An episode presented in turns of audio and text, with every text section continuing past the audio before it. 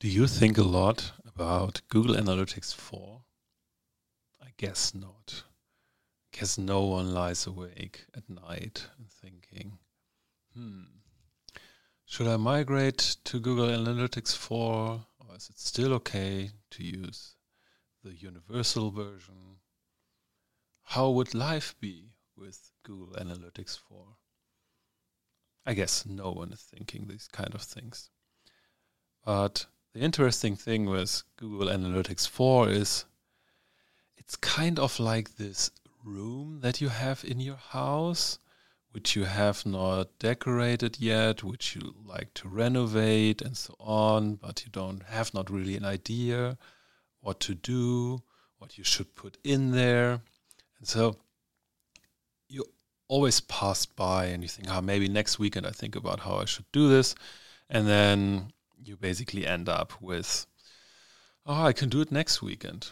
And Google Analytics 4, also due to the reason why, because Google released it in a very, very strange way, I think Google Analytics 4 is like this room. So it's around, you see some stuff about it. You might see some announcement from, from Google Analytics from the Google team in the newsletters where they already push you with like, hey, it's time to migrate, it's time to move on. And I mean, the signs are obvious. If you now go into Google Analytics and you try to create a new account, um, it's quite complicated now to create an old universal analytics property. It's still possible, but it's really hard to do. And so, of course, all signs are there. And I think we are in 2022 now. The features in Google Analytics cover, I would say, 95% of the stuff that's in Universal Analytics.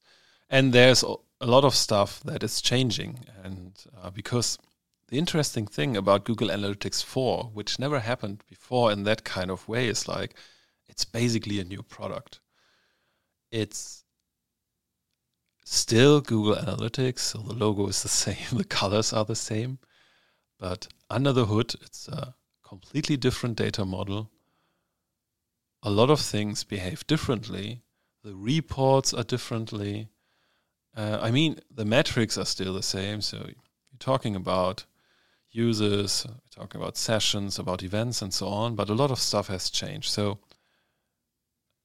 to start with Google Analytics 4 takes more time than the switch to Universal Analytics, which was basically not visible. It was a different uh, tracking script, um, and that's it. And then you could, if you implemented, you you got some new reports.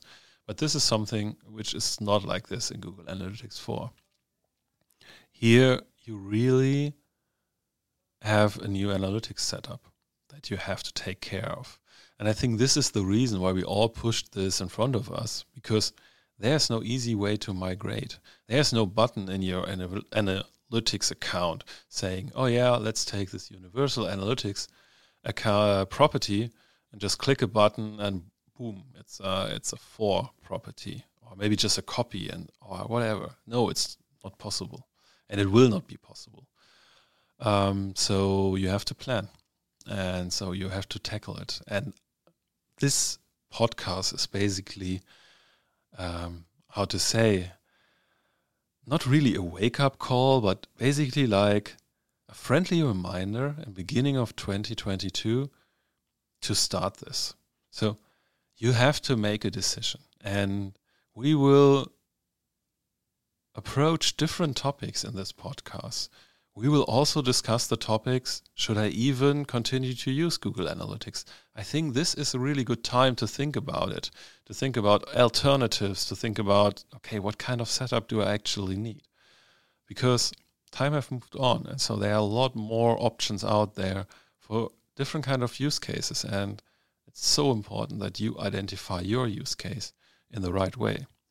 And so we will we will go over a lot of different topics in this podcast. So um, how it is to migrate to GA4, um, how GA4 basically was created and what was basically the journey to GA4, where we are, what's the differences in the data model, what kind of different reports you have now, what kind of things you should take care of, how a migration project can look like. So, all these things. And it's a podcast, so we do it a little bit differently, like the usual Google Analytics 4 course. We will have a 100% an episode where we point you to all the different kind of training materials that are out there. But this podcast is more like it's a companion. It's a it's a nice way when you are in the car or you do some uh, you do some errands or you go shopping or I don't know you work out. So that you have some nice background noise that just as an additional benefit teaches you some stuff, some backgrounds about GA4.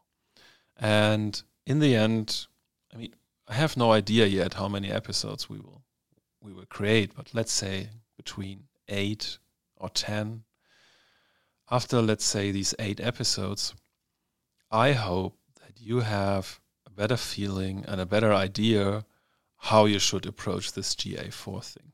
So, should you migrate? And if you migrate, that you have at least a good idea how to tackle it and how to start with that. And so, I'm really, really curious to go on this GA4 journey. And so, over the next weeks, if you like, um, you can follow me talking about a lot of GA4 stuff. Stay tuned.